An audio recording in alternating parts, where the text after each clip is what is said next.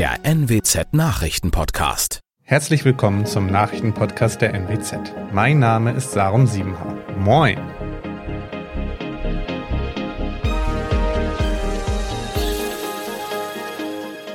Und das sind die Themen des Tages. Die Polizei geht nach dem tödlichen Karussellunfall bei Matthias Fest in Emden von einem tragischen Unglück aus. Für das Relegationsrückspiel des VfB Oldenburg sind im Onlineshop keine Karten mehr erhältlich. Und der Übertragungsnetzbetreiber Tenet hat die neue Hochspannungsleitung in Bockhorn in Betrieb genommen. Nach dem tödlichen Unfall an einem Karussell bei den Emder Matthias-Tagen geht die Polizei nicht von einem technischen Defekt oder einem fahrlässigen Verhalten aus.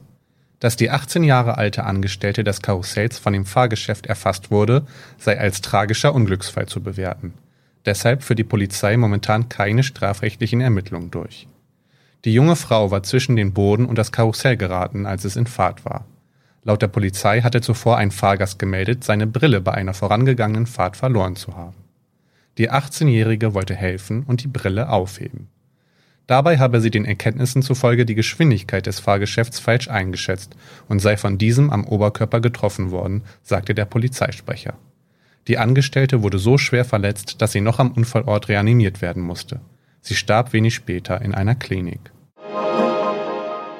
Der VfB Oldenburg setzte sich im Relegationshinspiel um den Aufstieg in die dritte Liga gegen BFC Dynamo mit 2 zu 0 durch. Für das Rückspiel im heimischen Marschweg-Stadion setzt der Verein erneut auf die Unterstützung seiner Fans. Wer ins Stadion möchte, aber noch keine Karten hat, wird sich über Umwege Tickets besorgen müssen. Denn im Onlineshop des Vereins sind mittlerweile keine Karten mehr zu haben. Unter anderem bieten manche Fans über die sozialen Medien noch Karten an. Alle, die keine Karte mehr ergattern können, müssen sich wohl mit dem Gedanken anfreunden, das Spiel nur am Bildschirm verfolgen zu können. Nachdem in Berlin unter den etwa 5000 Zuschauern im Sportforum Hohenschönhausen rund 600 VfB-Fans sein durften, stehen im Gegenzug für das Duell in Oldenburg wegen der größeren Gesamtkapazität 1300 Tickets für die Anhängerschaft des BFC zur Verfügung.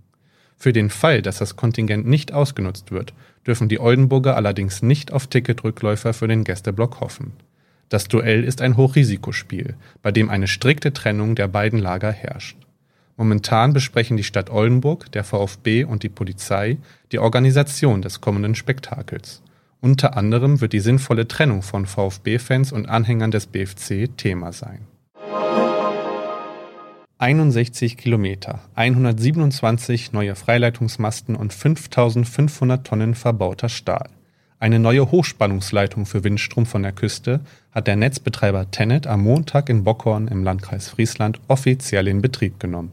Die 380 Kilovolt Leitung zwischen Emden und Conneforde im Landkreis Ammerland soll die steigende Menge Windstrom von der Nordseeküste transportieren. Auf zwei Abschnitten verlaufen insgesamt rund fünf Kilometer der neuen Leitung unterirdisch. Das Leitungsnetz ist das Rückgrat der Energiewende, die zwar in Berlin entschieden wird, aber umgesetzt wird sie hier vor Ort, sagte Tennet-Betriebsleiter Tim Meyer-Jürgens.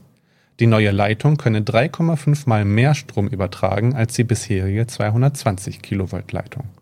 Die Trasse verläuft vom Umspannwerk Emden Ost durch die Landkreise Leer, Aurich und Friesland bis ins Ammerland und endet im Umspannwerk in Conneforde. Vor zehn Jahren begannen die ersten Planungen, 2019 schließlich die Bauarbeiten. Wir sind nicht mehr das Ende aller Straßen, wir sind nun der Anfang. Ob es um Gas oder grünen Strom geht, sagte Frieslands Landrat Sven Ambrosi von der SPD.